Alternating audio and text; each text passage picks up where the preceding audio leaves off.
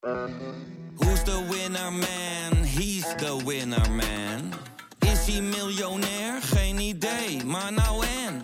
Je hebt geen jackpot nodig to be a winner man. Oh oké, dat is wel lekker man. Van het enige varken in Afghanistan tot de spijbelpolitiek van Zweedse kinderen. De wereld, het boek dat wij samen met de Speld hebben gemaakt, is nu in de voorverkoop. Het is de meest betrouwbare landengids der landengidsen. Het beste boek dat je nooit mag gebruiken bij je eindexamen. Ga naar grotepodcastlas.nl slash boek, bestel hem en dan heb je hem eind juni in huis. أهلا بكم في قلب النيل. اليوم في بودكاست لس الكبير. سنغوص في شوارع القاهرة الصاخبة حيث يلتقي القديم بالحديث في كل ركن فيها حيث تطل الأهرامات المهيبة على مدينة لا تنام أبدا وأصوات السيارات تنطلق دائما. استمتع بالكشري والفول المدمس وسماع أصوات المآذن العديدة. استمتع بالشاي وأنت تنظر إلى الجيزة العظيمة أو تتأمل في ميدان التحرير التاريخي. استعد إلى رحلة ممتعة عبر عالم القاهرة المزدحم الفوضوي والساحر المذهل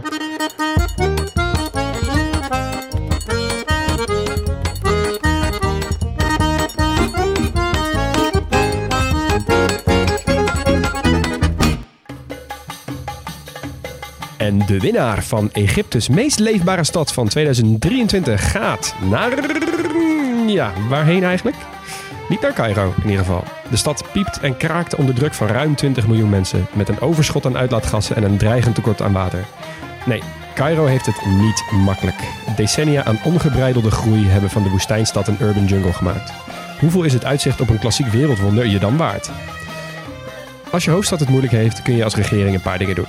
Bijvoorbeeld, ze lekker laten zitten en verderop voor de hele overheid een 2.0 versie bouwen die van alle gemakken voorzien is. En zo gezegd, zo aan het doen. Maar dit is wel een beetje alsof de kapitein van de Titanic als eerste van boord gaat en zich lekker terugtrekt in zijn verwarmde reddingsboot. Wat die kapitein achterlaat, daar gaan we vandaag op inzoomen. En reken trouwens maar dat de inwoners van Cairo hun stad niet laten zinken. Tuurlijk niet. Nee. Nee. Dit, eh, dit, dit, dit zijn wel mensen die wat gewend zijn. Ik ben benieuwd wat, eh, wat we vinden over Cairo, jongens. Ja. Ik vind het wel weer erg leuk om even een eh, wereldstad te doen weer. Eh, een tweeluik aan het eind van het jaar. Zoals eh, de Ja. traditie voorschrijft. De eerste wereldstad in Afrika die we doen. Ja, ik had wel zin in de Global South. Zoals ze dat noemen. Toch? Ja, Want ja, al die Parijs en, en Hongkongs en zo. En vooral New York en dat soort steden zijn toch wel een beetje de witte hetero mannen van de wereldsteden. ja. Dus dan is het goed om ook wat diverser te kijken, toch? En Cairo is daar een goede, goede start. Zeker. Is een van jullie er ooit geweest? nee. Nee, Ook niet in Egypte trouwens. Nee, ik ook niet. dat is een blinde vlek voor ons. Ja, inderdaad. Ja, hele blinde vlek.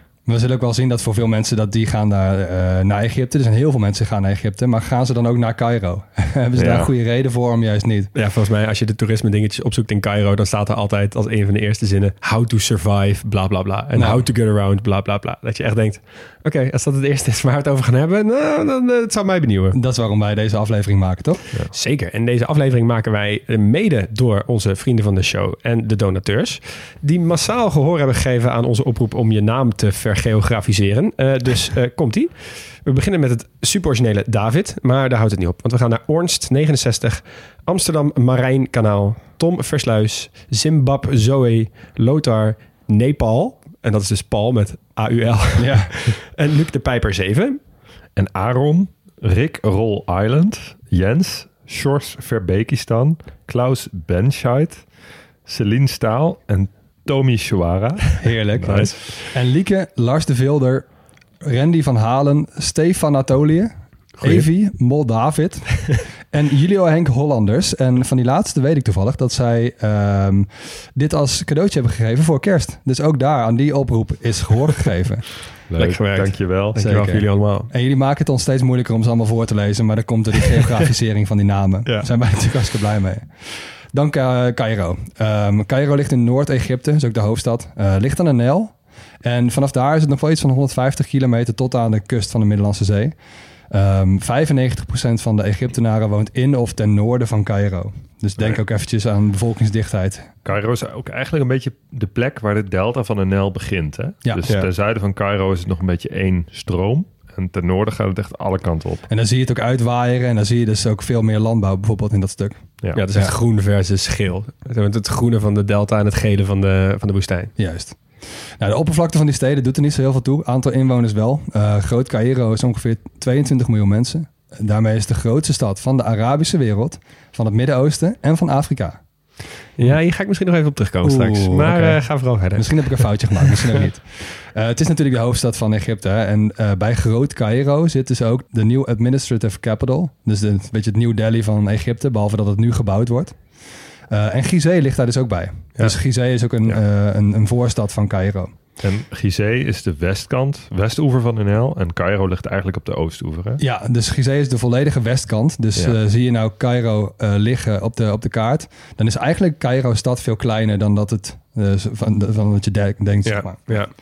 Nou, ehm, we hadden het een beetje over hè, van waar wonen nou die, die mensen precies in, in Cairo. Ligt dus aan de Nijl en het centrum van de stad is een beetje de oostelijke oever. Een beetje halverwege. Dus de oostelijke oever, dat is het centrum van, eh, van Cairo. En vanuit daar kun je ook de Cairo Tower zien. Dat is een hele grote toren, een beetje de Fernsehturm van, eh, van Cairo. Eh, die staat op Zamalek. En dat is weer een wijk op het eiland Gezira. Ehm, en nou ja, nogmaals, eh Gizeh is dus ook een voorstad. Alles bij elkaar zijn ze opgedeeld in 46 kisms. Dat zijn een beetje de postcodegebieden. Ehm, ze betalen met het Egyptische pond. Hallo, VK. Daar betalen ze trouwens in Palestina ook mee. Mooi. Ehm, en de religie is natuurlijk de Sunni- eh, Soenitische islam. En er wonen ook wel wat Koptische christenen. Misschien zo meteen nog wat langer over hebben. Eh, ze spreken er Egyptisch-Arabisch. Dat is wel even belangrijk natuurlijk om te zien. Het Arabisch wel als grote taal, maar wel wat specificaties. De achternamen zijn natuurlijk een hele lange lijst met allemaal ja, mooie Arabische achternamen. Zoals Mohammed, Ahmed, Ali en zo. Maar ja, Cairo is zelf ook een achternaam natuurlijk. Ik ken zelf nog wel Ellery Cairo van Twente en Feyenoord. Die hier niet vandaan kwam. Die hier niet vandaan komt, inderdaad. Nee. En de vlag eh, sluit altijd maar even mee af. En eh, ja, ik vond, ze we hadden wel een mooie soort van lichtblauw met witte vlag. Met een geel embleempje erop. Het lijkt een beetje een soort silhouet van de stad. Ehm, het is vooral een moskee met wat minaretten erop. En daar, daarboven een soort van banzai-zon. Weet je wel, zo'n uitwaaierende zon. Ja. Ehm, de bijnaam van Cairo is ook de stad met de duizend minaretten. En er staan Ja. er toch alweer een mooi eh, paar op de vlag. Zeker, ja. Hebben jullie deze vlag gezien? Als ik jullie ga vragen. Nee, ik heb hem niet gezien. Ja, ik die probeer me heel erg te visualiseren hoe die eruit ziet. Maar nee. Hij, hij lijkt een beetje op de vlag van San Marino. Oké, ja, daar staan natuurlijk ook torens op. Ja, Ja. nou ja ik, eh, ik, ik vind hem op zich wel mooi. Ja, ik ook wel. Kan er wel van genieten.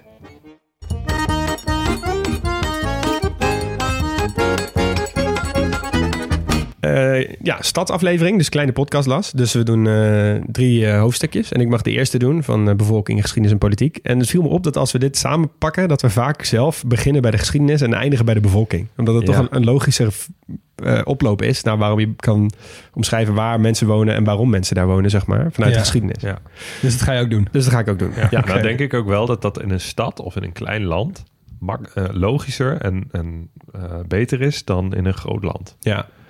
Ja, en je wil natuurlijk misschien niet de willekeurige luisteraar meteen de diepte ingooien van het Nee, oude Egypte.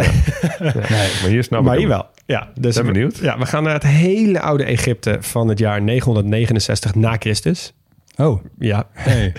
Ehm, geen uh, hier. Geen Tutankhamons hier, geen Cleopatra's hier. Ehm, want het werd ook tot mijn verbazing toen pas gesticht door Jawar al-Sikili. Ehm, is een Siciliaan van Egyptische afkomst, geboren in het Byzantijnse Rijk. En zijn bijnaam was dan ook de Siciliaan. As you do. Ehm, hij was de stichter. Eh, dus het is best wel grappig om te bedenken dat je dus eerst eh, de piramides had en toen Cairo. Dus Cairo is soort naast de piramides gebouwd. Ja, vond jij wel lekker voor je hoofdstukje? Ja, zeker. Hoefde ik dat niet uit te zoeken. Eh, ja, je had daar maar wat, wat, wat, wat eh, dorpjes en wat dingetjes en zo. Maar echt geen, ge- geen grote Egyptische oudheid. Ehm, eh, wat, eigenlijk het enige wat je er hebt qua oudheid is het Babylon Fortress van de Romeinen. Uit de eerste eeuw. En dat is ook meteen het oudste gebouw van de stad. Eh, dus eh, wij gaan even vooruit skippen naar de 12e eeuw. Want eh, toen was Egypte eigenlijk best wel een bende. Nou, dat zullen we uitleggen in de aflevering Egypte waarom dat kwam. En toen kwam een grote naam, namelijk Saladin, orde op zaken stellen. En Saladin die bouwde een groot ommuurd fort in Cairo. En dat heeft die stad dus echt eeuwenlang eh, geholpen om te beschermen voor buitenstaanders. En hij was ook de eerste sultan van Egypte. En hij maakte, maakte Cairo min of meer een soort van de definitieve hoofdstad van het land. Oké. Ehm, daarvoor was het echt een plek voor rijke mensen met paleizen en, en eh, afgesloten. En nu was het ook voor de gewone, tussen aanhalingstekens, Egyptenaar. Ehm, over die Saladin trouwens moet het ook nog eens een keer goed hebben. Want die heeft ook echt behoorlijk huishouden in die regio. Nou, goed. Eh, jaren later, toen eh, was eh, Saladin inmiddels uh, Salad uit. toen namen de Mamelukken een groot deel van zijn rijk over. en zij kregen dus ook Egypte onder controle. Dus de Mamelukken. Volgens mij hebben we die nog nooit besproken in een Ja, aflevering. ik, ik ben ze in onderzoek wel vaak tegengekomen. In Oost-Afrika bijvoorbeeld. ja, inderdaad. Het is echt een groot rijk geweest. Dus volgens mij hebben ze ja. heel vaak gewoon terloops even genoemd, inderdaad. Ja, nou precies. Dat, want in die Levant, maar ook in Noord-Afrika eh, en eigenlijk tot aan zeg maar Somaliland, waar hadden zij op een gegeven moment een rijk. Eh, en zij wilden dus het hele Midden-Oosten eh, ontdoen van die irritante kruisvaarders die daar toen zaten. En dat lukte ze best wel goed. En ze hadden toen een rijk, wat ik dus net omschreef, zo groot was het ongeveer. Dat heette het Mamelukken Sultanaat Cairo. Nou, jammer dat dat soort namen zijn gesneuveld, want dat is echt een heerlijke titel. Eh, en Cairo was toen echt de place to be voor handelaars en kunstenaars en geestelijken. En als ik de bronnen moet geloven, was het echt een vooruitstrevende plek. En dat bleef het ook wel een tijdje, totdat eh, de Ottomanen Egypte overnamen eh, in 1517. En toen, ja, toen verschoven eigenlijk de, de interesses en de leuke mensen en de gedachten vooral naar Istanbul. En dat werd toen echt de wereldstad Ja. van, van weleer. Kan natuurlijk ook gebeuren. hè. Als het gewoon ergens anders gewoon net iets interessanter is, dat verhuist de hele circus gewoon daarheen. Ja, en en misschien misschien ook met de Amsterdam en Antwerpen had het toch ook een beetje. Ja, ja precies. Ja. Ja, inderdaad.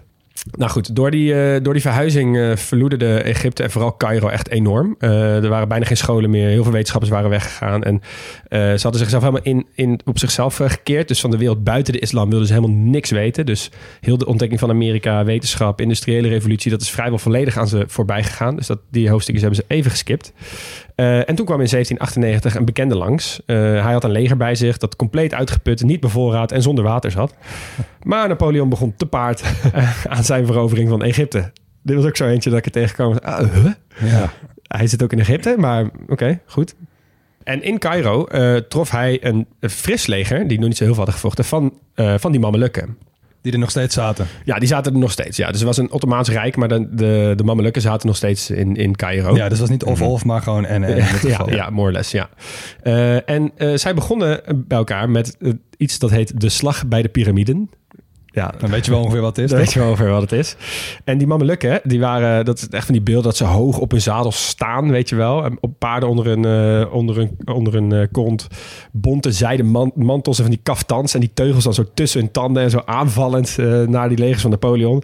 Super indrukwekkend, maar totaal incapabel. Want eh, binnen een uur was het hele leger afgeslacht door dus dat uitgeputte leger van Napoleon. Oh ja. Ja, want die hadden Want natuurlijk... die, die, hadden, die schoten al met. eh Die waren gewoon modern, in zo, ja. linies. eh. Die hadden gewoon een hele strategie. En Napoleon was natuurlijk een briljant veldheer. Dus die had een, nou, vrij snel de pan ingehakt. Ehm, en nou, over Napoleon en Egypte moeten we nog wel later hebben. Want hij heeft daar echt nog hij heeft allemaal wetenschappers en zo meegenomen op die strijd daar naartoe.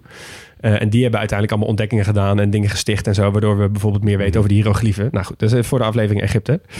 Ehm, ik vond ook allemaal epische schilderijen van Napoleon op een paard tegenover de Sphinx en zo. Dat soort, dat soort shit. Dat is eh, best wel goud. nooit geweten ook dat hij daar geweest Het is. is wel een Ja. mooie ansichtkaart om terug te sturen naar huis, inderdaad. Ja, ja ben, maar ben echt. hier nuttig bezig. Ja, nou goed. Hij zat daar een tijdje in, eh, in eh, Egypte, maar dat ging niet allemaal helemaal bueno. Want hij wilde met Egypte doen wat hij eigenlijk ook een beetje met Frankrijk wilde doen, zeg maar. Terug naar die oude glorie. Ehm, hij dacht, nou, als ik dat in Italië en in Frankrijk heb gedaan, dan kan dat vast ook wel in Egypte.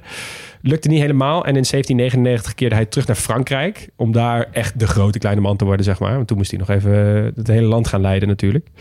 Ehm, en eh, ondertussen stuurden de Ottomanen steeds meer mensen uit hun rijk naar Egypte om terug te veroveren wat die Fransen hadden veroverd. Dus die Ottomanen kwamen met de Fransen eh, in contact, maar die Ottomanen hadden inmiddels ook een heel stuk van Europa. En ze hadden specifiek één vazalstaat waaruit ze heel veel mensen trokken en dat was Albanië. Oh ja? Dus ze hadden heel veel Albanese, die stuurden ze naar Egypte om te vechten tegen de Fransen. Ja, ben je er nog bij? Om Ja, ja, de Fransen weer weg te jagen. Ja, dus. precies. Eh, en eh, dat werd best wel succesvol. Want in 1801 al werd Cairo bevrijd. eh, en kwam het weer onder Ottomaans bestuur. Maar er was één Albanees, die vond dit niet voldoende. Zijn naam is Muhammad Ali. Ik weet niet of hij kan boksen, maar hij heeft wel een mooie naam. En hij zag in Egypte de vervolgstaat voor het steeds verder afbrokkelende Ottomaanse Rijk. Dus hij wist ook wel, hè, dat hele Rijk van, Otto, van dat Ottomaanse Rijk, dat is een beetje op verval. Ehm, Egypte, nou, hier zit best nog wel wat muziek in. Ja. Laat ze hier wat leuks van maken. Dus En- als je gewoon eh, aandelen gaat kopen van een bedrijf dat bijna omvalt of zo. Ja, wat ooit heel groot was. En toen eh, door wat eh, domme investeringen heel klein is geworden. Ja, Ja. who knows. Ehm, hij is, die, die, die Muhammad Ali is via een reeks politieke slimmigheidjes in 1805 benoemd tot wali, een soort gouverneur van Egypte. En hij kreeg ook nog de rang van pasha. Dat is ongeveer de hoogste titel in het Ottomaanse Rijk. En dat zit dan meteen aan je naam vast. Dus hij is nu Ali Pasha. Eh, en onder zijn bewind kreeg Egypte nieuw elan. Eh, hij wordt dus sommigen, eigenlijk door best wel veel mensen, ook gezien als de vader van het moderne Egypte. Wow, en dat is gewoon een Albanese. En dat is gewoon een Albanese. dat is Ja. grappig, toch? Ja. Ja. ik vond dat vrij, vrij grappig. We hadden het op een gegeven moment over Greater Albania. Nou, dit is dus hoe great het kan worden. Ja, ja. Zo, inderdaad. Ja. Over Great gesproken. Hij wilde nog de Great eh, Pyramide van Gizeh afbreken en de stenen ervan gebruiken voor een dam op de Nijl. Maar dat plan ging niet door, omdat zijn minister met opzet de financiële berekeningen eh, te hoog liet uitvallen.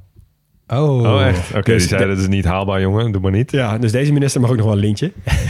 Kostuum lintje. Ja. Maar goed, hij, hij moderniseerde het land. eh, maar het was vooral zijn opvolger Ismail die Cairo ook echt moderniseerde. Uiteraard geïnspireerd door Parijs. Het voorbeeld van de lichtende stad in die tijd natuurlijk. Plan Oosman. Plan Houseman. ja, dus die Ismail die wilde zich ook... En die wilde inderdaad een stad met grote pleinen, brede lanen. eh, en dat lukte ook wel. Want dat zie je nu ook wel terug in de binnenstad van Cairo. Je ziet de grote pleinen. Het, hè, het bekendste daarvan is het eh Tahrirplein. Dat heette toen Ja. nog het Ismailplein. Ehm, maar Ja, dat is ten westen van het oude centrum, hè? ja, en hij wilde openbare werken, gasverlichtingen, theater, operahuis. Hij heeft het allemaal in de stad eh, gerealiseerd. En dat ging best wel goed. En toen werd het bijna een soort van Parijs aan de Nijl. Maar ja, dat kost natuurlijk ook flink wat centjes. En Egypte zat dik in de schulden. En dit was eigenlijk een van de redenen, samen met de opening van het Suezkanaal... eh, plus de Britten die toch weer hè, een soort brandende vingertje kregen om meer over te nemen in Afrika. eh, de aanleiding voor hen om het land over te nemen. We hebben het nu over 1882. Eh, dat ging vrij snel. Eh, en onder het Britse bestuur werd er eh, ook wel weer veel geïnvesteerd in de stad.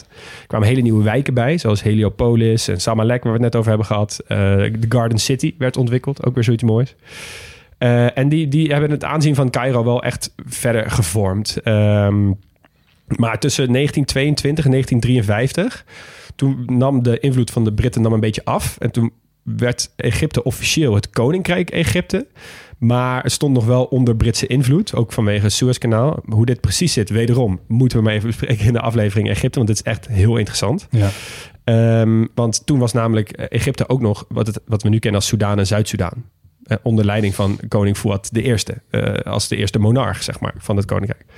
Eh, maar toen kwam er een staatsgreep in 1952. En toen was het ook exit Brits- Britse dominantie. En het jaar daarna was het ook exit monarchie. En toen kwam de republiek. En toen kwam een Nasser aan de macht. Maar daar gaan we ook nog wel even, een, even stil over blijven. Ehm, even terug naar de stad. Maar dit is goed om te weten dat je weet dat die stad dus echt vanuit koninkrijk naar republiek en ook steeds in die mensen die aan de macht waren hebben Ja. geprobeerd om die stad te vormen. Eh, en dat heeft wel gewerkt, want in de tweede helft van de 20e eeuw toen is Cairo enorm gegroeid, zowel in bevolking als in oppervlakte. Het ging eh, tussen 1947 en 2006 van 3 miljoen mensen naar 16 miljoen mensen. Yo. Ja. Ja, en zo'n explosie, als je dat niet eh, begeleidt met heel veel goede politieke wil om huisvesting eh, te, te realiseren, ja, dat komt, dan krijg je heel veel informele tussen aanhalingstekens huisvesting. Dus niet, niet officieel. Dat heet daar Ashwayat. Je bedoelt Sloppenwijk. Ja, nou dat is dus precies wat ik wilde zeggen inderdaad. Nou, dat Hashawiyat, dat is een soort niet gereguleerde huisvesting. En eh, in 2009 woonde ruim 63% van de bevolking in Groot Cairo in deze wijken op Hmm. slechts 17% van de oppervlakte van de stad. Het, is, het zijn dus niet allemaal sloppenwijken, maar alle sloppenwijken zijn wel Ashawiyat, zeg maar. Ja, precies. Ja, en die wijken worden steeds groter probleem voor de stad. En daarom bouwde de overheid eerst meer nieuwe wijken. Eh, en nu bouwen ze steeds meer nieuwe steden aan de rand van de stad. Nou, we hebben het in de intro al even gehoord. Eh, dat was eerst Nasser City. Eh, dat werd daarna Nieuw Cairo. Dus Nieuw Cairo is uit, al uit de jaren nul. Het is goed om te weten dat het dus niet de nieuwe hoofdstad is. Het bestaat al een jaar of twintig. Ja. Ehm, en zijn ze dus nog steeds op zoek... oké, waar moeten we die mensen nou heen? En zijn ze dus nu zelfs bezig met een compleet nieuwe hoofdstad. Dus weer een stuk Ja. woestijn gepakt en dan gaan we het daar proberen. Ja, exact dat. Ja, maar dat, ze gaan ook inderdaad steeds verder van de Nel af. Dus het kost ook steeds meer eh, grondstoffen, water. Hoe ze dat in vredesnaam gaan doen, weet niemand. Nou, dat kost ook, kost ook eh, Sisi heel veel geld. Dus Ja. mensen zijn ook echt ontevreden hoe dat gaat. En dan is er eigenlijk nog één onderdeel van de politiek... waar we het absoluut nog even over moeten hebben. Dat gebeurde namelijk in 2011. Eh, dan heb ik het natuurlijk over de Arabische lente. Eh, want toen was het uh, Tahrirplein eh, midden in Cairo echt het duidelijke centrum en het symbool van de protesten tegen de toen nog leider Hosni Mubarak. Ehm, veel demonstraties, veel mensen oproepen en echt iedereen kwam daar naartoe. En na na ongeveer een maand aan demonstreren was het exit Mubarak. Maar ja, dat lange termijn vervolgens niet per se een verbetering als je het, eh, als je het mij vraagt. Want ja, eh, nu heb je dus die Sisi daar zitten. En die doet het ook niet altijd even vriendelijk voor, eh, voor de, de gewone Egyptenaar, laat ik het zo zeggen. Nee. En als je hier nog een, als je over deze over Tahrirplein nog een prachtige documentaire wil zien, dan moet je even The Square kijken. Die staat gewoon op Netflix. Dus documentaire is echt, echt heel mooi ge- in beeld gebracht. Waar, hoe dan zo'n eh, zo'n activistische groep mensen in één keer in zo'n onderdrukt land op de straat op gaan, zeg maar. En wat ze daar ook voor moeten opgeven. Ja, goeie.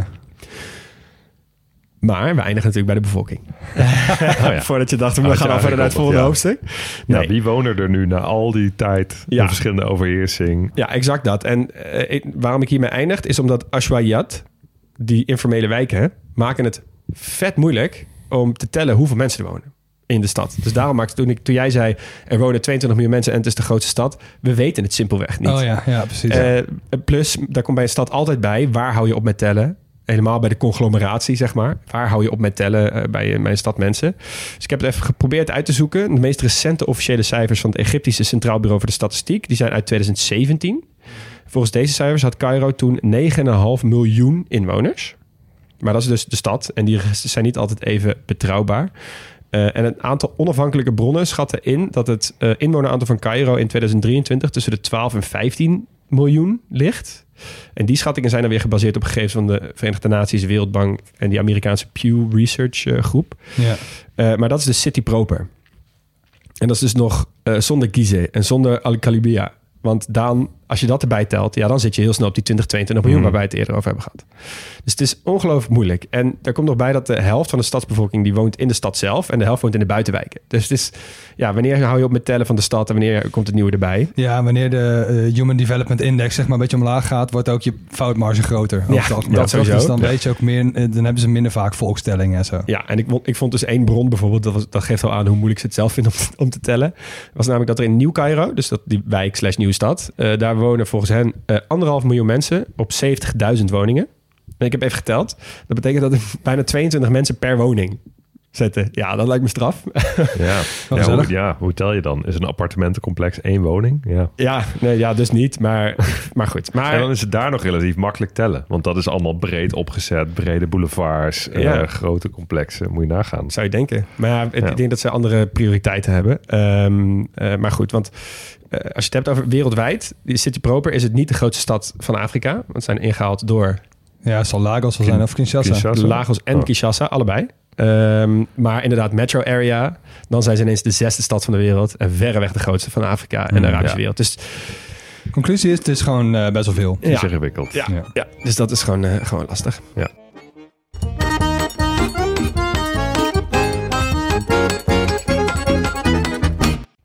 Stop de podcast. Je vakantiegeld komt eraan, dus het is tijd om jouw reis te boeken. En onze sponsor van vandaag heeft een dikke kortingscode. En die sponsor van vandaag is Sawadi, niemand minder. Dit is een reisorganisatie en vakanties zijn natuurlijk duur, dus dit aanbod is extra interessant deze tijd. Ik vind dat altijd een mooie organisatie, Sawadi. Ja, ja ik ook wel. En Ja. ze bieden verschillende soorten eh, groepsreizen aan. Eh, en vandaag gaan we het even hebben over die ze aanbieden aan de 22 tot 35-jarige backpackers. En dat zijn over het algemeen mensen die wel wat meer willen weten over het land dat ze bezoeken. En dus niet zomaar van A naar B die hotspots aflopen, busje in, busje uit. Ja, en het zijn ook mensen die het vaak leuk vinden in een groep eh, te reizen. En eh, die groepen die blijken ook heel snel vriendengroep te worden. Zowel tijdens de reis als daarna. Eh, mensen komen vaak nog heel, veel, heel vaak met elkaar terug, spreken af om te meeten en zo. En je kunt dus ook echt naar heel veel plekken op de wereld. Populair zijn op dit moment plekken als Zuid-Afrika, Marokko, Jordanië, Colombia, Nepal. Eh, maar bijvoorbeeld ook plekken die normaal gesproken niet altijd makkelijk te bereizen zijn voor, ik zeg maar wat, alleen reizende vrouwen. En dat zijn dan bijvoorbeeld plekken als India. Ja, en ze werken natuurlijk samen met lokale organisaties, niet met de grotere hotelketens. Eh, ze eten bij locals, eh, lopen rond met mensen die heel veel kennis hebben over de lokale gang van zaken. En daar komt de kortingscode om de hoek kijken. Want als je nu een 22 tot 35ers reis boekt, krijg je 100 euro korting met de code TGP100. En die code is geldig van 1 mei tot 16 juni. Ja, dus je moet wel een beetje op tijd boeken, maar hey, 100 euro korting op zo'n reis. Moet je kijken dat- wat je er allemaal mee kan ik doen. zou dat toch altijd even proberen om TGP 200 in Ja, te voeren. ja, ja, ja, dat ik misschien. Ja. Ja, ik- Anyway, 100 is ook al super mooi. Zeker. En bij Sawadee, het reizen is heel makkelijk. Er is heel veel keuze en het is dus ook heel gezellig. Sawadee, met wie ga jij op reis? Terug naar de podcast.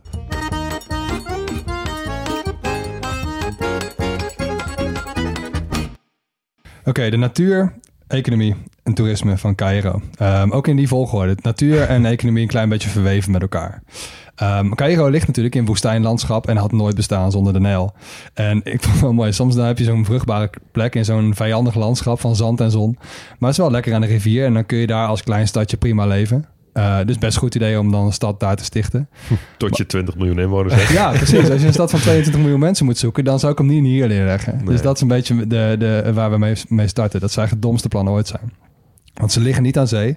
Eh, bijna geen regen valt er. Eh, ze zijn vet afhankelijk van water dat duizenden kilometer, kilometers moet afleggen. Onderweg tientallen miljoenen mensen in leven moet houden.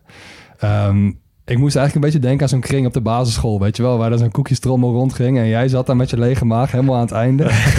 Hopen dat de rest zich een beetje inhoudt. Zo moet Cairo zich voelen. Ja, en dat er halverwege die kring ook nog een paar leraren zijn die alvast tien koekjes pakken voor de toekomst. Ja. Dat is namelijk, er worden ook nog wat dammetjes gebouwd op de Nijl. Exact. En dan heb je ook nog na jou een paar hele hongerige kindjes. Die, die moeten echt hopen dat jij je inhoudt. Nou, Ja. Anyways, ze hebben dit probleem met water. Ehm, en als je denkt dat Cairo nou goed berekend is op dit soort klimaatveranderingen, niet heel erg. Ehm, de noor- eh, zeespiegel stijgt aan de noordkant, hè, dus de Middellandse Zee. Ehm, die laat ook weer de Nijl verzilten. Dat is ook wel echt een groot probleem, ook voor de landbouw.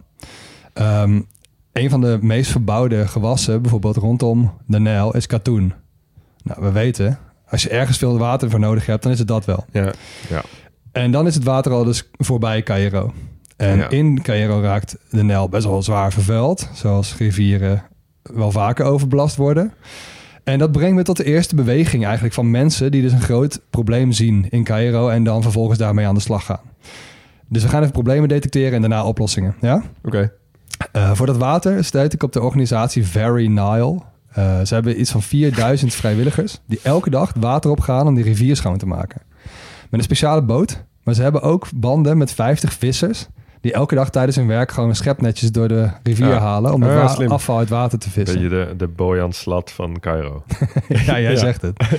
Ja, de Nile Cleanup. Ja, Oh ja, ja precies. Ja, dat, dat is precies wat ze aan het doen zijn. ja. Ehm, ze halen elke dag 100 kilo afval uit de rivier. En dat telt dus al op. In totaal hebben ze dus al 200.000 kilo afval verwijderd. Oké. En die gaan dus zelf ook elke dag gewoon met hun kajaks de, snel, of de, de rivier op met schepnetjes. Klinkt goed. Klinkt ook als eh, eh, druppel op een gloeiende Ja, plaat. dat zit ik net te denken, ja. Ja, dat klopt. En dat is wel vaker zo in Cairo. Want de schaal waarop dingen gebeuren zo ontzettend groot. Ehm, ik vond bijvoorbeeld ook afval, gewoon überhaupt, eh, niet alleen water. Ehm, heeft Cairo echt een magische combinatie van dus meer dan 20 miljoen inwoners en geen centrale vuilnisophaaldienst. Wow, wauw. Dat zijn En- en lekker veel, lekker veel temper- hoge temperaturen. Ja, Dat zou lekker ruiken. Dat is niet super. En daar hebben ze dus in Manshiat Nasser iets op gevonden. Dat is een buurt binnen de wijk. ehm, heeft iets van 60.000 mensen. Vooral dus koptische christenen.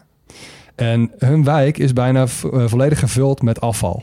Dus op de daken van huizen, in de straten, in pakhuizen en ga zo maar door. Ja. En dat levert ze dus de bijnaam op Garbage City. Ah, Ja. ja. Het zijn ook Dus, oude eh, kopten, hè? Ja, Dat, is- dat is precies wat ik dus vond in mijn eh, bevolkingsonderzoekje. Van ja, oh ja, je hebt, het zijn voornamelijk eh, allemaal Arabieren, zeg maar. Eh, maar je hebt dus ook een paar kopten. En die wonen bijna allemaal in die wijk. Ja, ja, Ja. en ehm, niet, eh, niet geheel toevallig hadden ze ook bijna iets van eh 350.000 varkens in die wijk wonen. Om al het vuilnis op te eten. Tussen eh, alles wat eetbaar is, aten Oh ja. dus op. En die varkens die werden vervolgens geslacht en gevoerd aan restaurants waar geen moslims kwamen. Ja, ja, Dus toeristenrestaurants en zo. Maar die zijn allemaal geruimd, want in 2009 had je de varkensgriep. Ja. Ehm, dus dat, ja goed, dat was niet zo fijn voor die, voor die mensen. En ook niet voor die Ehm, varkens. Zij heten ze trouwens Zabalin. Afvalmensen, Ja. eh, goed vertaald. Ja. En zij recyclen dus alles wat er maar te recyclen valt. Iets van 90% van wat ze ophalen kan worden gerecycled. En ga- zij gaan gewoon door heel Cairo gaan, gaan, gaan ze gewoon de deuren langs. Ja, lekker helder. Is dit ook die plek waar Tom Waas is geweest? Ja. Ah, Ja, Tom Waas heeft inderdaad Reizen Waas gemaakt, de wereldsteden-edities. En die is daar dus inderdaad ook langs geweest. Dus echt een Ik aanrader. kan me het herinneren, ja. Tom Waas nog steeds. Als je luistert, Ja. bel ons.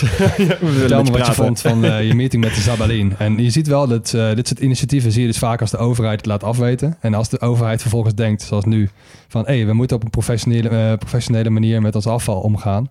Dan bedreigt dat weer de manier van leven van die mensen. Ja. Dus het is een beetje een kip-ei-verhaal. Ja, maar dat, is, dat zie je altijd bij grote wereldsteden waar nou, de centrale overheid zo nu en dan een steekje laat vallen. Heel vaak denken mensen dan toch wel, oké, nou, we, we rooien het zelf wel. We gaan zelf even kijken hoe we dit gaan oplossen. Dat zie je dus bijvoorbeeld ook hier. mensen die kiezen dan zelf ervoor om maar bijvoorbeeld dingen te gaan recyclen of een afval op te halen en daar dan hun manier van leven op te baseren. Ja. Eh, ja, en als je daar dan afhankelijk van wordt en daar komt in één keer weer vanuit bijvoorbeeld centrale overheid verandering in, met de goede bedoelingen natuurlijk, dan is hun manier van leven weer verstoord. Ja, er komen vaak hele mooie initiatieven uit, inderdaad. Ja, goed. eh, het is ook wel weer een, een, situatie die liever eh, niet goed had hoeven bestaan. Nee, dus dat dat, is ook weer zo. Maar goed, laten we hopen dat ze het nu goed gaan doen op een georganiseerde manier. Eh, dan even het belangrijkste misschien wel, het verkeer en de uitlaatgassen. Dat is wel echt een groot probleem in Cairo. Eh, het is een van de beruchtste steden als het gaat om autoverkeer, dus in general. Ehm, wat betreft rijsnelheid zou ik dit echt een soort Dhaka, lijkt me dit. Ehm Cairo is eigenlijk dus een stad die qua vervoer heel lang blijven denken dat het 20ste eeuw is. Ja, ja. Zo zit ik een beetje over na te denken. Het is heel veel auto's, heel veel minibusjes, weinig openbaar vervoer. Eh, na New Delhi is het ook de meest vervuilde stad ter wereld. Je moet, Zag ja, ik ergens. zo.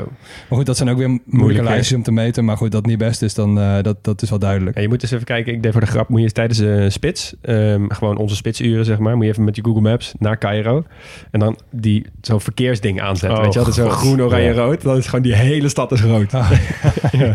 En dan hopen dat je daar ja, niet uh, om half vijf ergens uh, heel erg nodig moet zijn. Nee. en dan maakt het dus nu ook even niet zo heel veel uit dat Cairo de oudste en grootste metro heeft van heel Afrika. Um, openbaar vervoer is, uh, om even een artikel te uh, quoten van The Guardian, incredibly underserved. ja, je het ook wel. Ja. Zo zonde. Uh, je kunt bijvoorbeeld nog niet bij het vliegveld komen met een metro. Dat staat wel op de planning voor de komende jaren. Maar een beetje als in Amsterdam. Hè? Ja, precies. ik wou net zeggen. ja, maar ja, daar heb je in ieder geval een trein. Ja. ze investeren trouwens wel hoor, maar ja, critici die zeggen gewoon dat het nog niet hard genoeg gaat. En dit alles maakt dus ook dat die regering een nieuwe hoofdstad aan het bouwen is. Dus hadden we het uh, net over. De New Administrative Capital.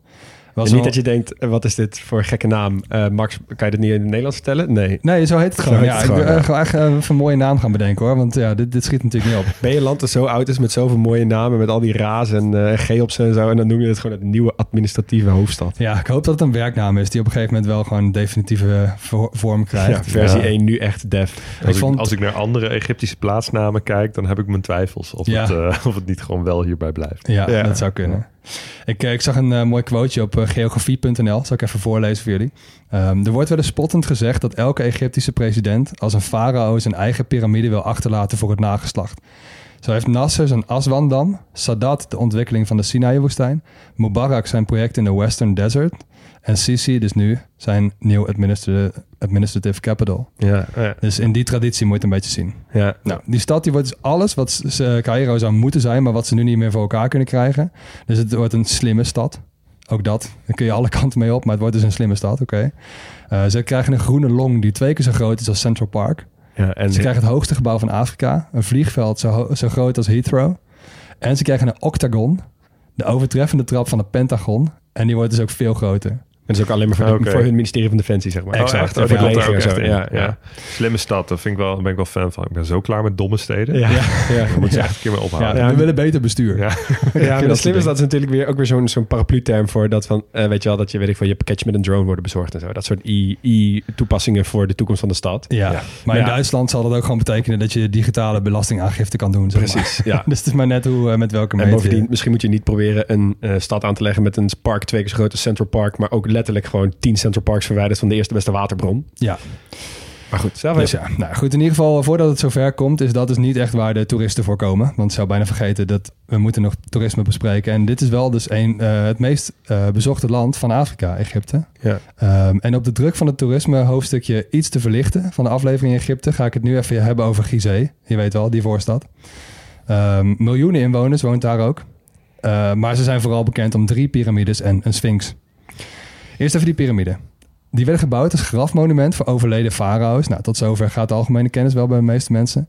Uh, het zijn er eigenlijk zes. Drie grote die je kent en drie kleintjes die maar deels af zijn. Dus die grote, dat zijn wel de piramides van Cheops, van Chefren en van Mykerinos. Um, en die van Cheops is de grootste en de bekendste en ook wel de enige van de zeven klassieke wereldwonderen die dus goed uh, bewaard is gebleven. Mm. Even een paar vette dingen daarover. Eén steen weegt 2.500 kilo. En er waren ongeveer 2 miljoen stenen voor nodig. Oh.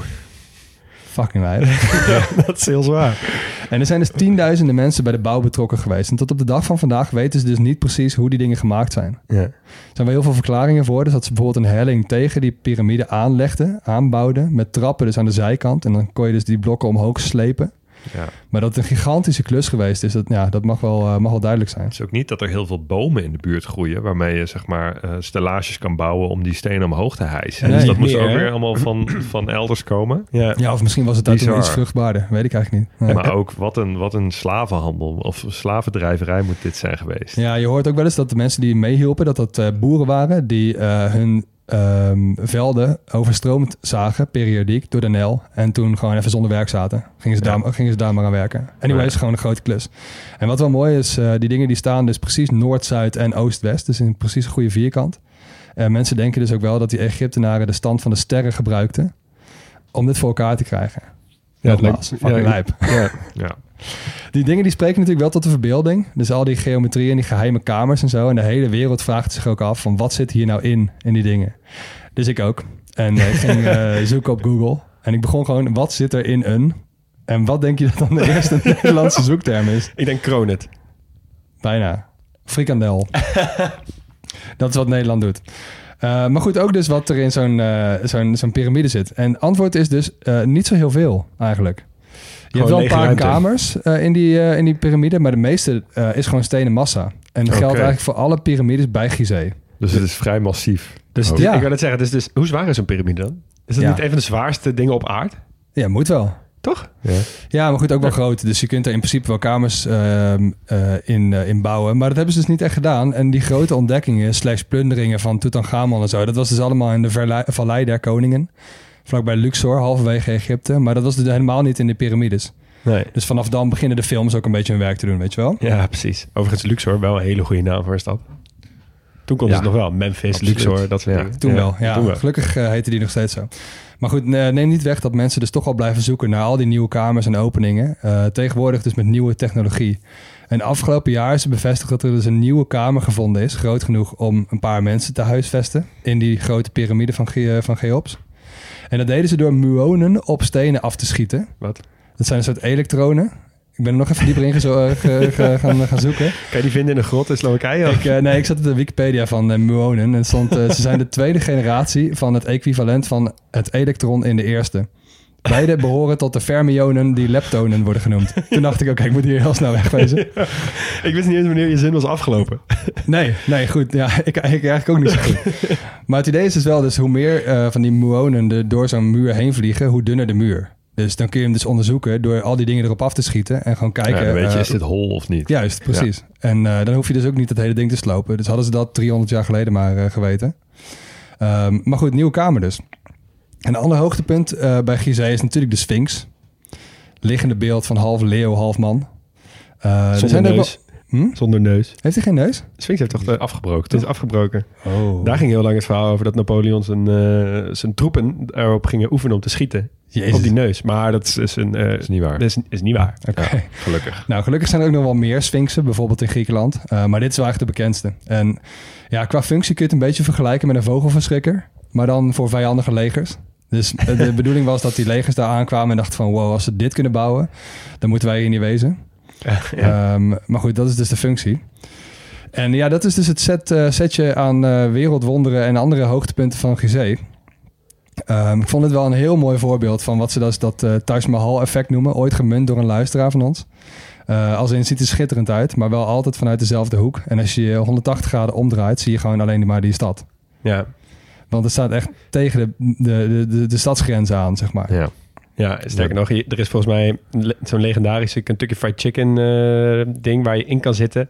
En vanaf daar kan je gewoon zwaaien naar die eh, Sphinx. Oh, hoef je er niet Ja. eens heen. Nee. Ja. Maar goed, die, ja, die stad van 22 miljoen inwoners dus, waar iedereen dus alleen maar naar een voorstad gaat. En Ja. heel weinig mensen echt de stad moeite voor, eh, nemen voor de stad zelf. Dus ja, goed. Ja. Eh, alsof je naar Parijs gaat en dan alleen naar Versailles, weet je wel. Maar goed, Ja. je mist dan bijvoorbeeld wel eh, de Khan El Khalili. De grootste soek ter wereld. Oké. Nou, Ja. Eh, dat is je- een markt dus, hè? Even voor de mensen die ja, niet weten wat een zoek is. supergrote overdekte markt inderdaad. Verwijdert je niet. Ik Nee. tot een paar maanden geleden ook niet namelijk. Totdat je onderzoek ging doen naar een islamitisch land. ja, ik geloof het wel. Onderzoek. Je kunt dus ook naar Zamalek, eh, midden op het Gezira-eiland, dus midden in de Nijl. Eh, dit is dus wel echt de wijk waar het allemaal gebeurt. Eh, maar je zit toch wel lekker op zo'n eiland. Dus het is een beetje een ruimtelijk gevoel. Ja, Zamalek kreeg ik juist een beetje de indruk van dat het echt een beetje de ambassadeurswijk is. Rijke luiswijkje, zeg maar. Ja, het is Dus iets het is niet de. Die Hard Cairo, eh, zeg maar echt de allerleukste. Daar Echte... zitten ook alle luxe restaurants en hotels. Precies, Dus Ja, Ja. dus ietsje ruimer opgezet. Garden City trouwens, is de overkant aan de, recht, aan, aan de rechteroever, de west-oostelijke oever.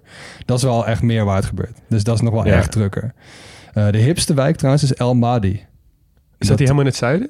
Eh, nee, ligt meer naar het oosten geloof ik. Oké, want je hebt in het zuiden heb je ook helemaal zo'n wijk. Daar zijn weer wat de, de, de straten wat breder, is wel iets meer groen. Daar is iets meer de hipsters en zo. Daar heb je ook een beetje brewpubs en dat soort gekheid. In hoeverre die natuurlijk voorkomen in een, eh, in een eh, islamitisch land. Maar Die wijkjes zijn er dus wel. Het is Ja, niet alleen maar chaos inderdaad. En Ja. je hebt ook nog wel het Egyptisch Museum. Dat is ook wel echt een aanrader. Daar vind je dus alles over die oude Egyptische tijd.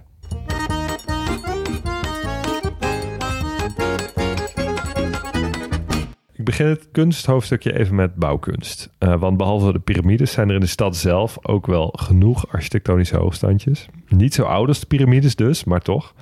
Eh, we beginnen even in Oud-Cairo. Eh, dat behoeft even wat uitleg, want dat is namelijk niet het oude centrum van het huidige Cairo, maar een stad die eigenlijk ten zuiden van Cairo werd gesticht, eh, voordat Cairo dus werd gesticht. wacht even, dus je hebt oud Cairo, Cairo, nieuw Cairo. Ja, precies. Maar Ja. Oud-Cairo was dus gewoon een, een soort klein stadje. Dat Precies, het was een klein is door- stadje wat, wat al bestond voordat Cairo werd gesticht. Beetje als, eh, zoals bij eh, Mozambique. Eiland Mozambique, land Mozambique. Alleen dit Bestond heette al. geen Cairo. Oh, ik dacht dit heette al Cairo. Nee. Hier stond namelijk dat Babylon-fort. Oh, dat check. fort Oké, dat ja, ja, het hebben. Ja, oké. oké. Ehm, en de koptische christenen die daar woonden, want eh, eh, toen was het nog helemaal niet islamitisch, die bouwden later kerken in dat fort. Eh, de bekendste zijn de Sint-Joriskerk en de Hangende Kerk. Die Hangende Kerk die heet zo omdat die boven op de toegangspoort naar het fort is gebouwd. Vandaar hangend. Ehm, en dat stukje van Oud-Cairo wordt nu ook aangeduid als Koptisch Cairo. Dus Hmm. dat is vaak een hoofdstukje in je reisgids. Cairo, Ja, zeg nou, je woont je hier tussen de kerken, dus eigenlijk meer in bijvoorbeeld Griekenland dan in een moslimland. Eh, er staat hier ook het Koptisch Museum, ook, eh, ook een heel mooi gebouw. Maar vanaf de 7e eeuw na Christus werd dus de islam dominant in het gebied. Eh, de Arabieren die stichten eerst Foestad, een stadje iets ten zuiden van, van Oud-Cairo. En in de 10e eeuw na Christus dus pas eh, het, de daadwerkelijke stad Cairo, ten noorden van Oud-Cairo dus. Ja, als je wil weten hoe dat is gebeurd, dan moet je even een, eh, een paar minuten terugspoelen. Precies. en dat gedeelte, dat kennen we nu als historisch of islamitisch Cairo. Dus dat is wel Ja, het oude Ja, centrum ja. van de stad Cairo. Ja. Ehm, dat deel van de stad werd ook ommuurd. Daar is dus die citadel van Cairo, waar Leon het al over had. Ja, dat is Ehm, nu een van de grootste trekpleisters van de stad. Verder vind je hier dus superveel islamitische architectuurs. Eh, al die moskeeën met die minaretten die je op de vlag hebt staan. Madrassa's, et cetera. Je kent het wel. Heel veel klassieke islamitische bouwkunst. Dus echt wel veel te beleven. ehm, buiten Gizeh ook. Buiten die En, piramides. en te horen. Waarschijnlijk. En te horen ook. Eh, daar gaan we straks, eh, straks naartoe. Ehm, ten westen van historisch Cairo, eh, langs de oevers van de Nijl, werd dus in de 19e eeuw dat moderne centrum van Cairo gebouwd. Die, die uitbreidingswijken met wat bredere boulevards. Daar ligt ook dat Egyptisch museum. Eh dat is trouwens het grootste museum van Afrika. Nou, En ondanks alle kunstroof van alle Europeanen Ja. vind je hier nog de grootste verzameling antieke Egyptische kunst ter wereld. oh, moet kijken hoe groot dat museum had kunnen zijn. Is het, hebben, ze, hebben ze hier meer Egyptische kunst dan in de British eh, Natural ja. Museum? Blijkbaar toch nog wel. Ja. In Gizeh bouwen ze trouwens het Groot Egyptisch Museum, waar heel veel van die kunst naartoe moet verhuizen. En dat opent eh, komende lente, dus echt binnenkort. Oké.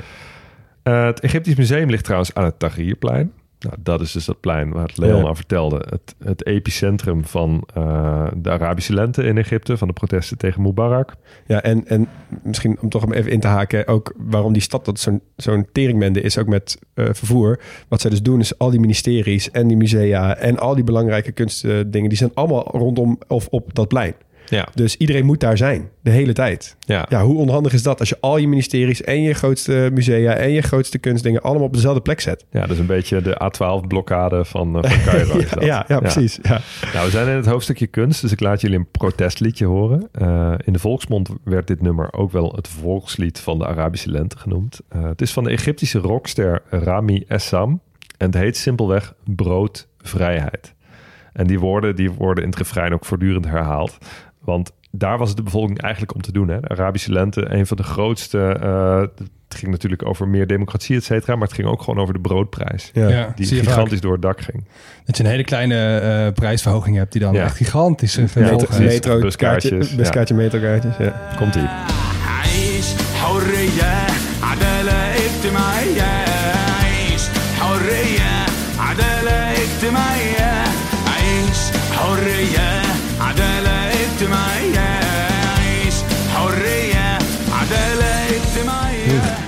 Wat, een fabelachtig nummer. Ja, Ja, ik vet, zit echt te genieten. Ik heb hem even iets langer laten horen dan eh, de luisteraar de kans krijgt. Dus luister hem vooral even terug in de, in de grote popadlas. Want, Volgend jaar eh, eh, stemmen we hem de top 2000 in. Als, wel. als dat lukt. Eh, wat mij betreft wel. Ehm, Rami Essam, die werd trouwens niet geboren in Cairo. Maar maakte dus wel een nummer dat onlosmakelijk verbonden is met de stad. Eh, voor de volgende artiest geldt ongeveer het omgekeerde. Want in Cairo werd eh, een Franse zangeres van Italiaanse afkomst geboren. Namelijk Yolanda Cristina Gigliotti. En jullie kennen haar als Dalida. Zij heeft de aflevering Italië niet gehaald. Gaat waarschijnlijk die van Frankrijk ook niet halen. Dus ik geef haar in eh, de aflevering over haar geboortestad de eer die ertoe komt. Want iedereen die net zoals ik opgroeide met de avondetappe... kent dit nummer van Dalida. Wat een geluk.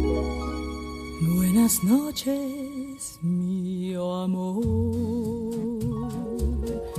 Bonne nuit, que Dieu te garde. À l'instant où tu t'endors, n'oublie jamais que moi, je n'aime que toi. Denken jullie aan Mart Smeet of aan Dionne de Graaf? Ja, nummer? Mart Smeets. Ja, ja. ik ook Smart nog wel, toch? Ja. Ja. Ja. Een heerlijk En nummertje. eh Sean Nelissen natuurlijk. Een van de bekendste artiesten uit Cairo van dit moment is Sherine. Haar naam betekent zoet. Voorspelt niet veel goed. Nee, maar ik wou het zeggen. Wat voor Eurovisie Songfestival de sideway Ja, krijgen we hier? Echt heel groot. Ehm, ik laat jullie een stukje horen van het nummer Hobo Ghana.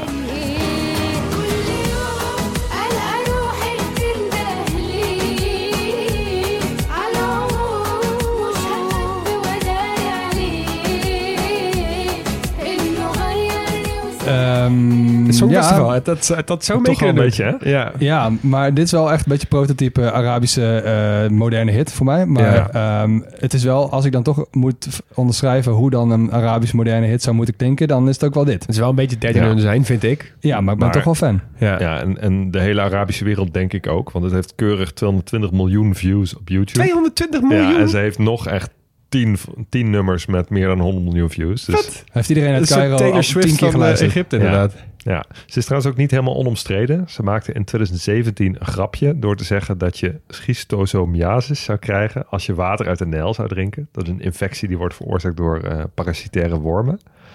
Eh, werd niet zo gewaardeerd. ze mocht niet meer optreden en moest een half jaar de cel in, omdat ze dat gezegd had. Holy. Ja. Wow.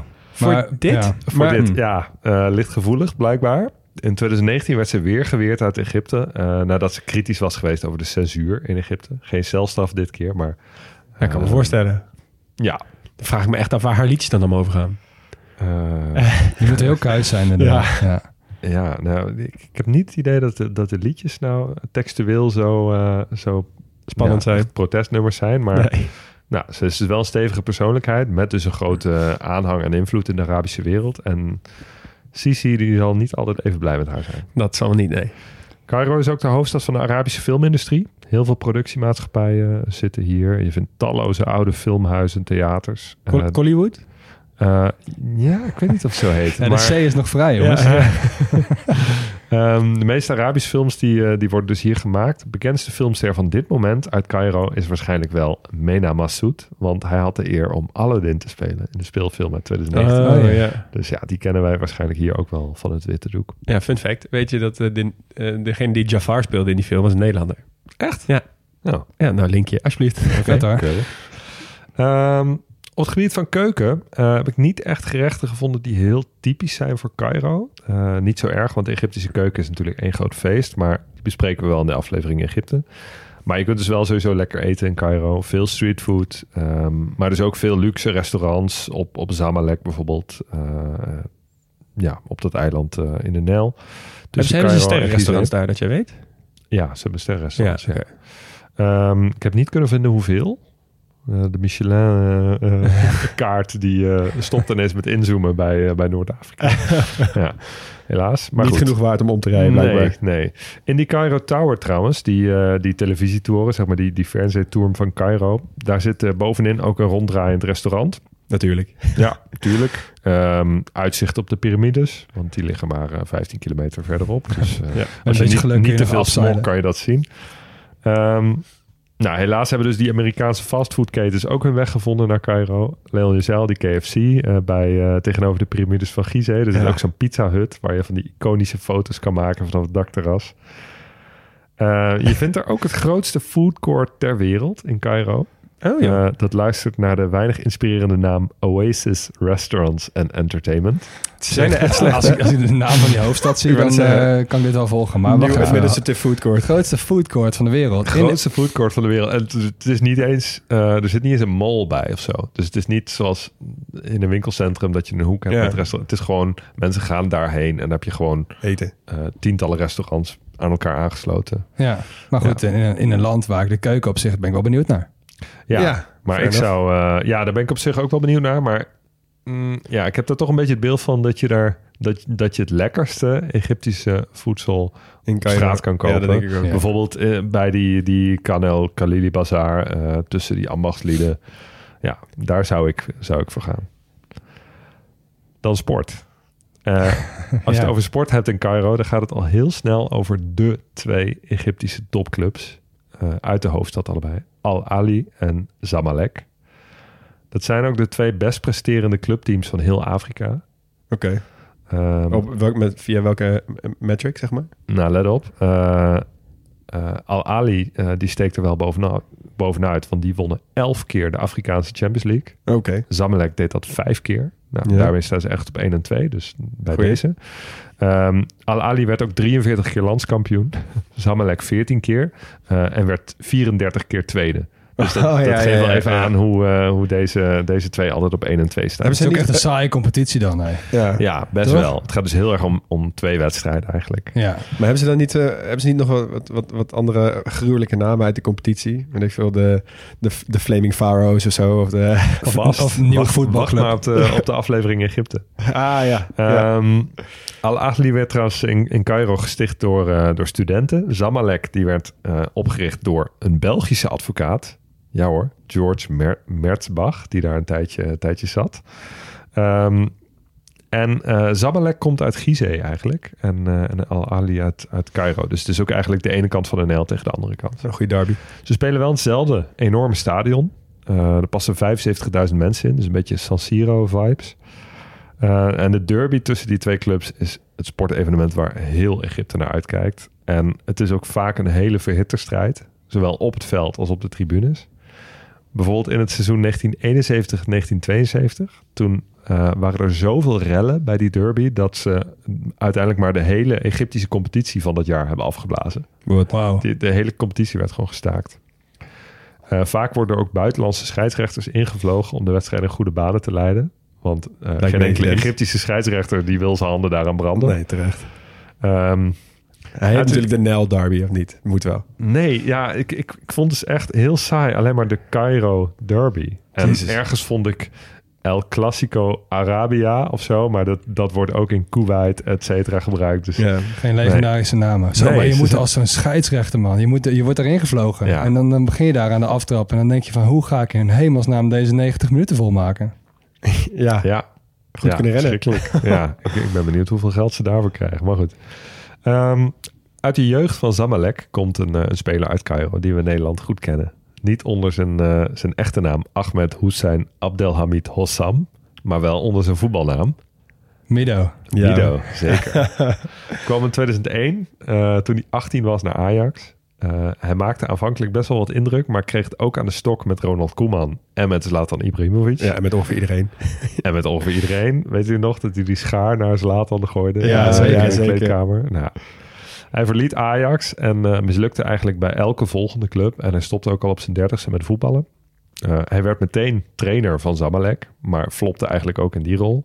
Een paar jaar later woog hij 150 kilo.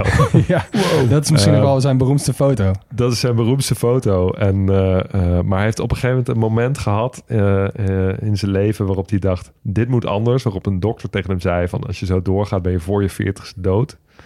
Ehm, dus hij heeft zijn, zijn levensstijl echt drastisch aangepakt. Ehm, heeft zich weer helemaal fit geknokt.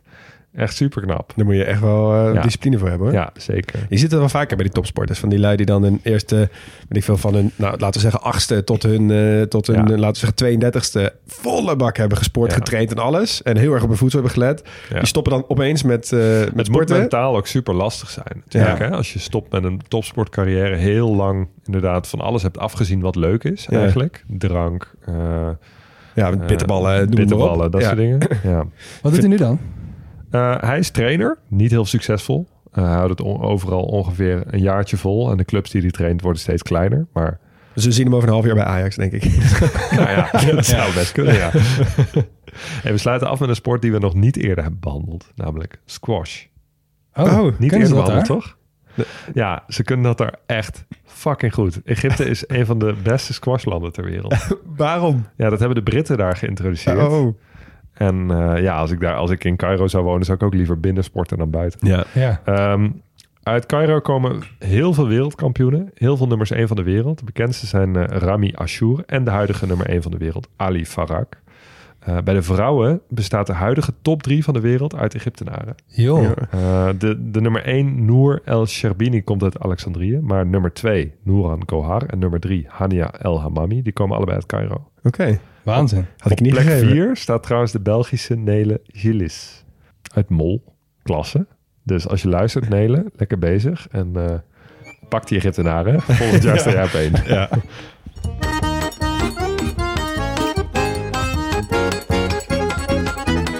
Wat eh, is er allemaal uniek in Cairo of aan Cairo? Eh, nou, veel sequels, hè? Dus ehm, ja, oud, nieuw. nieuw. Cairo en eh, die nieuw administrative capital en zo. Cairo. Ja, precies. Cairo. Nee, maar serieus, je hebt ook wel, je hebt bijvoorbeeld Jakarta is aan het zinken en maakt een nieuwe hoofdstad. Eh, super ver weg, maar ja, dat is aan het zinken, dus dat kun je ook niet volhouden. Nee. En Cairo hebben ze gewoon eh, iets te lang op zijn beloop gelaten. En nu verhuizen ze gewoon het hele circus naar eh 50 eh, of 100 kilometer verderop. Ja, de woestijn in. Ja. Het Ja, Ja, dus, ja. dus dat vind ik best wel uniek. is gewoon die stad opgegeven soort Wat van. ik wel uniek vind aan Cairo is de natuurlijke omgeving, toch? Het enorme contrast tussen dat groene, eh, vruchtbare dal van de Nijl, waar ze ook precies in de overgang van delta naar, naar rivier zitten. En dan, ja, echt van het ene op het andere moment zit je midden in de woestijn. Ja. Dat is zo mooi zichtbaar vanaf de, de satelliet. Het is echt, echt een unieke ligging. Ja, Ja. Ze, ze hadden met die piramides natuurlijk. Ik bedoel, wij noemen het steeds, het, of geval een luisteraar noemde het het Taj Mahal effect. Maar het Gizeh-effect zou misschien nog wel nog beter zijn. Want inderdaad, als je die camera dan zo draait en je ziet zo die piramides op de voorgrond en die stad op de achtergrond. Ja. dat, toen Ja. ik dat voor het eerst zag, dacht ik echt, wow, is Ja, dat zo? Het, het duurde ook lang voordat ik erachter kwam dat die piramides gewoon bijna midden in de stad ja, liggen. ja, ja, voor mij ook. Dat, ja, Ja. want het wordt natuurlijk altijd vanaf de ene kant gefotografeerd. Uiteraard. Ja. Als je daar een, eh, een huis hebt en gewoon een hotel begint, joh. Iets van eh, Pyramid View of zo. Nou, dan is Ik weet het- zeker dat er honderdduizend pyramid views zijn. Ja. En ook even, eh, niet om het een of ander, maar eh, squash grootmacht hebben we nog niet eerder gehoord. Dat Nee. vind ik uniek Als genoeg stad, om het even te benoemen, toch? Ja. Ja, fair enough. Nou, en als, eh ja, als jullie hier maar. een dagje zouden zijn, waar, waar zou je dan heen gaan? Ja, sorry. Ik, ga toch naar de Ik piramides. ja. ehm, en dat, meer kan je ook echt niet doen. Want als je dan denkt van ik ga nog een afzakje doen in het centrum van Cairo. Nou, dan sta je 38 uur in de file. Dus dat Ja. past niet op die ene dag. Ja, Ehm, ja man, dat lijkt me zo machtig mooi. Maar ik zou het liefst die piramides benaderen van de andere kant. Dat je, dat je een soort trekkingtocht maakt met kamelen door de woestijn. Dat je dan op een gegeven moment die piramides ziet opdoemen achter de zandduinen. Ja, maar dat mag niet, want je moet één dag in Cairo spenderen. Dus je moet, je moet vanuit de stad komen bij deze. Ah, Oké, nou. ja. maar goed, we hebben wel heel veel eh, landmarks gezien die dan een hoop stenen waren. En waarvan we nu al bij voorbaat geconcludeerd hebben dat het niet echt boeiend is. Dat zou ik bij de piramides dus echt niet zeggen. Nee. Nee. Toch? Dat, dat is echt wel gewoon heel Geen vet. Ja. zeg En maar. het is natuurlijk ook gewoon echt heel groot, dat complex. Ja. zo. Het is, ja. ja, maar ik ga er niet heen, want jullie gaan al. Dus ik ga de stad in Ik ga gewoon lekker naar die grootste zoek van de hele wereld. Ja. Ik ga daar gewoon eh, in de leer een dag met, eh, bij een eh, kraamverkoper. Eh, en dan, eh, ja, Dingen verkopen. Maar het is wel te combineren hoor. Het is een stad. Ik bedoel, natuurlijk sta je in de file. maar als je gewoon dat is die zo. zonsopgang doe je de piramides. En dan midden Ja. op de dag ga je lunchen of misschien Ja. wat, wat later Nee, eten in. En dan Kijk, trek ik door naar Nieuw-Cairo. Ik zou natuurlijk, als ik ooit naar Cairo zou gaan, zou ik er om te beginnen nooit één dag naartoe gaan. Maar toch zeker vijf. ja. En dan kom je daar aan toe. Want ik ben echt heel... Als je die plaatjes ziet van, eh, van het islamitisch centrum van, van Cairo bijvoorbeeld... is echt waanzinnig, joh. Ja. Ja. Die ja, goed, skyline het, van eh, minaretten. Dat is nou maar de regel, hè? Mag maar één dag. Precies. Hey, we hebben wel Ja. nog de avond vrij, dus laten we met z'n drieën dan wel gewoon naar die, naar die derby gaan. Ja. ja, even uitzoeken wanneer ze, wanneer ze zijn. Goeie. Ja, goed, goed idee. Hey, bedankt voor het luisteren naar dit hoofdstuk van, eh, van de kleine podcastlas over Cairo. Ehm, vanuit de nieuwe huiskamerstudio van Leon Boelens in Utrecht. Ja. Schitterend huisje trouwens, mo- mogen we even, even zeggen. Jammer dat we afscheid hebben moeten nemen van de steeg, maar dit eh, kan er zeker tegenop. Ehm, maar je hoorde natuurlijk dus Leon Boelens, de eh gastheer van vanavond, Max Gerritsen en Hugo Noordman. En Jonas van Impen, die doet de eindmontage. Nooit volledig, wel origineel, geen experts, wel liefhebbers. Als we iets verkeerd gezegd hebben of iets cruciaals zijn vergeten, volg ons dan en laat het even weten via Twitter of Instagram op @grotepodcastlas en kijk op de website grotepodcastlas.nl. Je mag ook mailen info@grotepodcastlas.nl. Doe gewoon. Doe gewoon. En volgende week dan eh, behandelen we eh, de volgende stad van deze kerstvakantie en dat is Mumbai. Ma'asalama.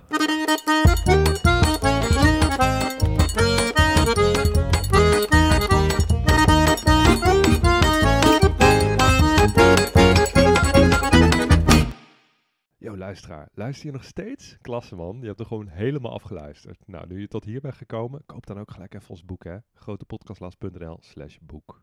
Doei!